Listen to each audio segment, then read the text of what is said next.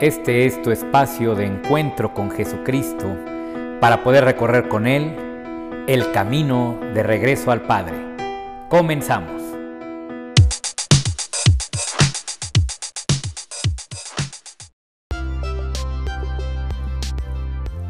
Hola, ¿cómo están? Un gusto poderles saludar en este tu espacio, El Camino de Regreso al Padre. Te saluda como todos los viernes tu servidor Miguel Bustos en este espacio que busca, que busca propiciar un encuentro con el Señor. Y hoy tenemos un tema muy muy importante, las tres dimensiones del amor de Dios. Comenzamos.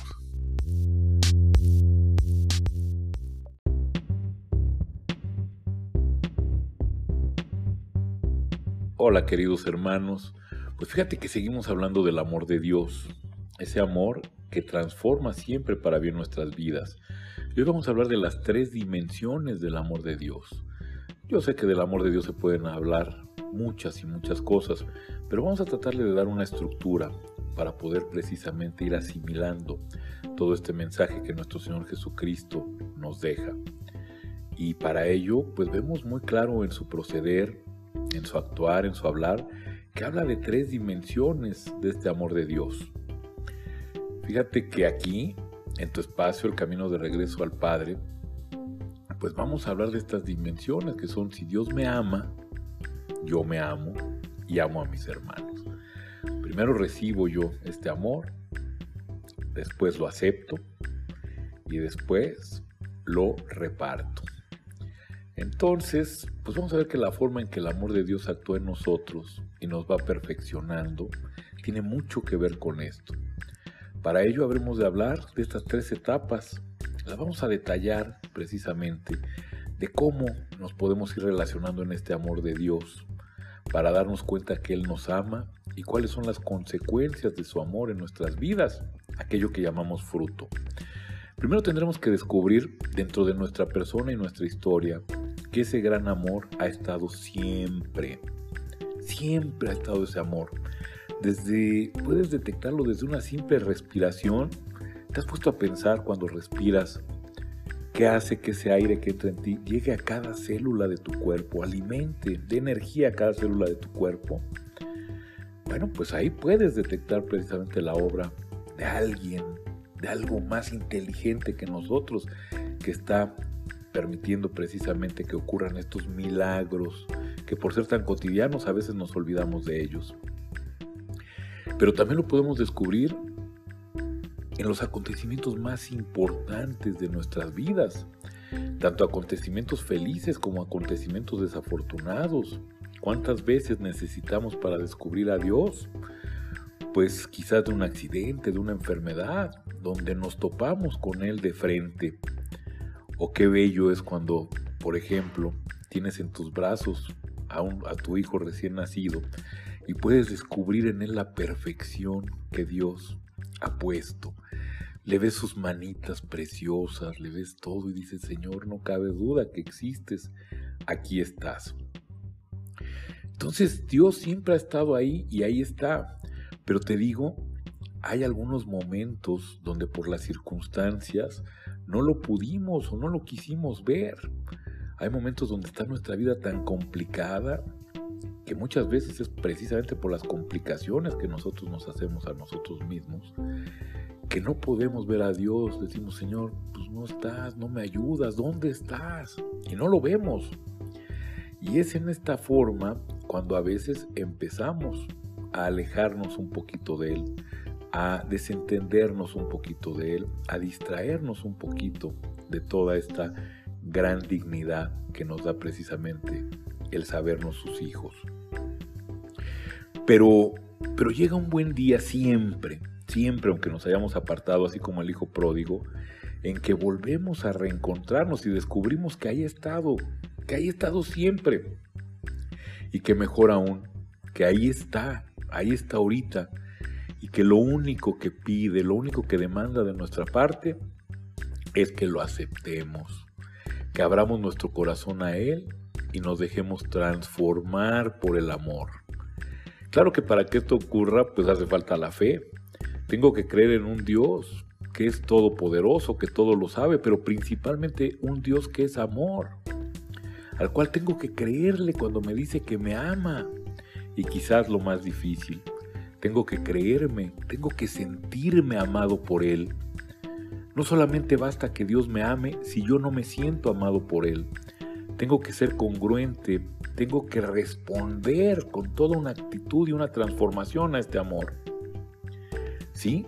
Así de pequeño y pecador como soy, así de pequeños y pecadores como somos, limitados, debo entender y hacerme el concepto de que Dios quiere hacer de mí un hijo, un hijo de Él, que envió a su Hijo para mostrarnos el camino de regreso a Él, que Cristo nos hereda como fruto de su pasión, muerte y resurrección, el poder aceptar, poder aceptar esta invitación de amor para precisamente redignificarnos en Dios, en su amor, en su misericordia. Y entonces cuando esto ocurra, cuando esto ocurre en cada uno de nosotros, podremos gritar desde lo más profundo de nuestro ser, Dios me ama. Entonces ya hubo una propuesta de amor de Dios. Cuando tú la aceptas y la haces tuya, entonces puedes decir, este Dios me ama. Y cuando tú ya puedes decir, este Dios me ama, pues tenemos que permitir que ese amor vaya llenando poco a poco todo nuestro ser, para que realmente sea todo nuestro ser el que responda a esta llamada. Pero aquí ocurre algo. Fíjate que a veces tenemos que hacernos esta pregunta. Si Dios me ama, ¿por qué yo no me amo a mí mismo? Espero no te ocurra a ti, pero conozco muchas personas y yo el primero, que aún sabiendo que Dios me ama, yo no me amo a mí mismo como debería. Quizás a veces tengo prácticas que me hacen daño, quizás a veces tengo prácticas que impiden que pueda yo llegar a ser todo lo que Dios quiere que yo sea. Es entonces cuando me tengo que hacer esta pregunta, Señor, si tú me amas, ¿por qué yo no me amo a mí mismo? ¿Es que acaso debo yo de juzgarme con mayor severidad que aquel que me creó y me sostiene? Querido hermano, querida hermana, si Dios te ama, tú debes amarte a ti mismo como primera respuesta a ese amor. Y no, no es algo egoísta. Cuando tú respondes al amor de Dios amándote, ocurre como cuando tú, espero tengas la oportunidad de ser papá o mamá, cuando encuentras que la mejor respuesta que pueden dar tus hijos a todo el amor que les has dado es que ellos mismos se amen a sí mismos, que ellos puedan utilizar todas las bendiciones que ellos tienen para bien suyo y de los demás. Entonces aquí es donde le quitamos un poquito esa parte egoísta al yo me amo, que a veces nos da miedo. No, es yo me amo como esta precisa respuesta a Dios. De decirle, Señor, he sentido tanto tu amor que soy capaz de amarme. Y al amarme soy capaz de cuidar de mí, de entender que soy bendición que has enviado para los demás y es entonces cuando puedo decir un yo, un yo me amo, no un yo me amo egoísta y mezquino, sino un yo me amo porque sé, Señor, que has hecho en mí una bendición para mí mismo y para mis hermanos. Muy bien, y ya cuando estamos tan llenos de amor, cuando ya nos hemos llenado tanto de amor, ¿qué vamos a hacer? Nos vamos a quedar con este amor para nosotros mismos. Vamos a dejar este amor en este pequeño escarceo entre Dios y nosotros? ¿O vamos a permitir que ese amor salga de nosotros? Y esa es la invitación que nuestro Señor Jesucristo nos hace precisamente en la cruz. En la cruz Él sale de sí mismo para darse a todo el mundo. El amor es eso, querido hermano. Muchas veces estamos preguntando qué es el amor y qué es el amor. Bueno, pues el amor es precisamente poder salir de ti mismo para ir al encuentro del otro, para entregarte al otro, para tratar de con lo que tú eres ayudar al que necesita de lo que tú precisamente puedes dar. Entonces, este amor nos tiene que invitar siempre, ya que estamos llenos del amor de Dios, ya que nos sentimos amor de Dios, ya que nos sentimos hijos de Dios, a precisamente salir en busca del otro, salir al encuentro del otro. Que aquí te quisiera decir que más que nosotros salir al encuentro del otro, Dios siempre nos pone a un prójimo que necesita de lo que nosotros somos.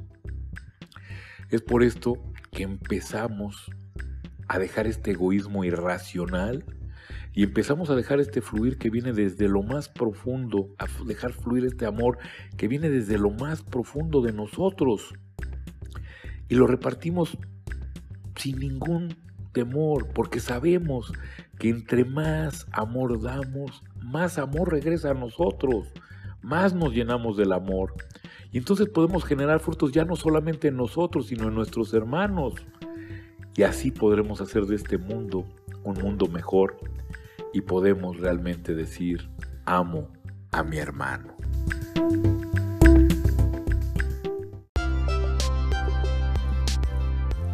Muy bien, pues este fue nuestro tema de hoy. Espero que te haya gustado mucho, espero que te sirva, querido hermano. Sabemos que descubrir el amor de Dios en nosotros siempre nos sana, siempre nos ayuda a vivir mejor. Es por eso que también te queremos invitar, como siempre, a que si te gustó este espacio, si te sirvió este, esta reflexión, compártela, por favor, compártela con aquellos que, que creas que les puede servir. Y pues como siempre, te esperamos aquí el siguiente viernes. Que Dios te bendiga en abundancia.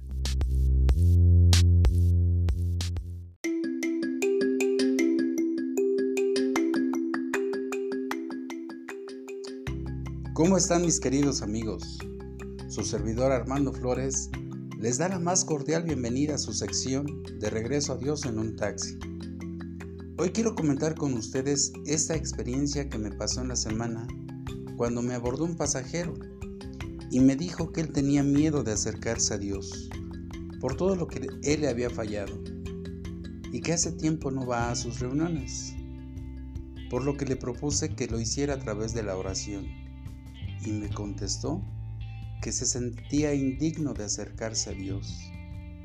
Entonces le dije que a lo mejor él conoce a Dios como un ser castigador, pero no es así. Dios nos conoce y nos ama más que nosotros mismos. Nos comprende y quiere escucharnos y ayudarnos a convertirnos para que seamos mejores personas y para que vivamos mejor. En todo este tiempo hemos dicho que Dios es amor, por lo tanto, Él no se puede contradecir. Veamos varios ejemplos. Él nos amó primero. Esto quiere decir que antes que nosotros tengamos uso de razón, Él nos ama desde antes que estemos en el vientre de nuestra madre. Cuando cometemos errores o pecados, Él nos perdona y nos pide que nos arrepintamos pero no nos castiga. Tenemos el ejemplo de María Magdalena, que cuando la iban a apedrear por haberla encontrado en adulterio, Jesucristo les dijo a sus agresores, el que esté libre de pecado, que tire la primera piedra. Nadie lo hizo porque todos habían cometido errores que estaban cargando dentro de sí mismos. Al final le dice, ¿dónde están los que te juzgaban? Yo tampoco te juzgo. Vete y no peques más. Y así lo hizo María Magdalena y siguió a Jesucristo. Esto no quiere decir que no va a haber consecuencias.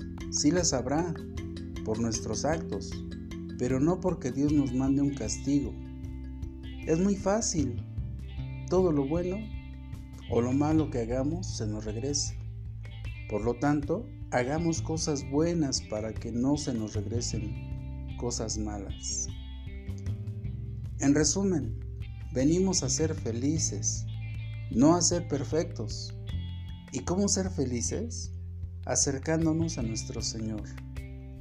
Recordemos que fuimos hechos a su imagen y semejanza. Está en nosotros aprovechar esta semejanza que Dios nos ha dado. Nosotros por amor a Él podemos ser libres porque Él nos está invitando a utilizar esta semejanza con Él. Nos invita a quitar las cadenas de los pensamientos negativos, las cadenas del resentimiento, las cadenas de los malos hábitos y nos invita a ser felices por medio del amor. Yo les pregunto, ¿dónde quieren vivir? ¿En el infierno del resentimiento o en la gloria del amor? Donde todo se perdona y Dios dará la solución. Hay que poner límites, pero hay que dejar todo en manos de Dios para que todo fluya. Nada ganamos con guardar y guardar rencor y estar machacándonos nuestros errores. Porque aunque pasen 50 años y sigamos cargando con eso, eso no va a resolver nada. Si lo dejamos fluir, entonces creceremos y dejaremos que Dios esté en nuestra vida y seremos libres. Entonces, acerquémonos a Él, que está esperando que nosotros regresemos a Él por nuestra propia voluntad.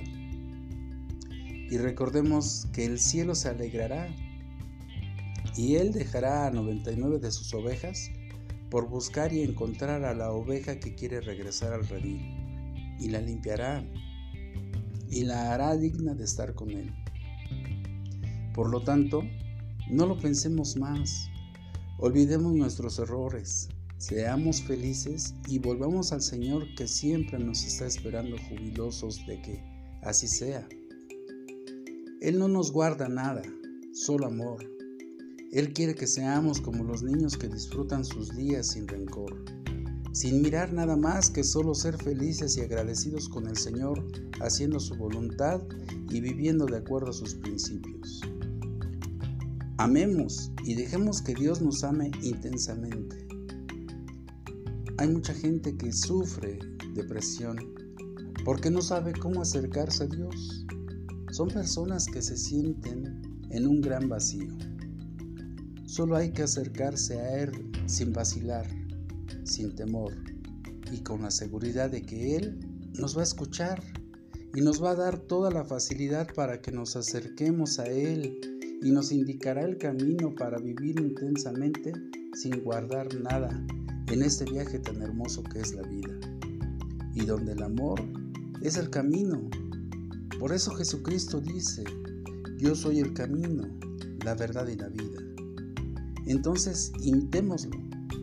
Tratemos a nuestro prójimo como Él trata a sus discípulos, con amor, con respeto, con dignidad. Él nunca trató mal a nadie. Y de esa manera tendremos mejores hábitos, mejores recuerdos, un mejor presente que ayudará a olvidar el pasado. Llenemos de mejores vivencias nuestro presente para que tengamos un mejor futuro. Saquemos de nuestro corazón el resentimiento y nuestros errores y dejemos que Dios llene nuestras vidas con su maravilloso amor. Por hoy llegamos al final de nuestra participación, no sin antes pedirles que si les gusta este programa, lo compartan con las personas con quienes ustedes crean que les puede servir o interesar. Amigos, agradezco mucho su atención y les mando un fuerte abrazo deseando que tengan el mejor de los días con mucha salud y con la bendición de nuestro Padre Celestial. Hasta la próxima.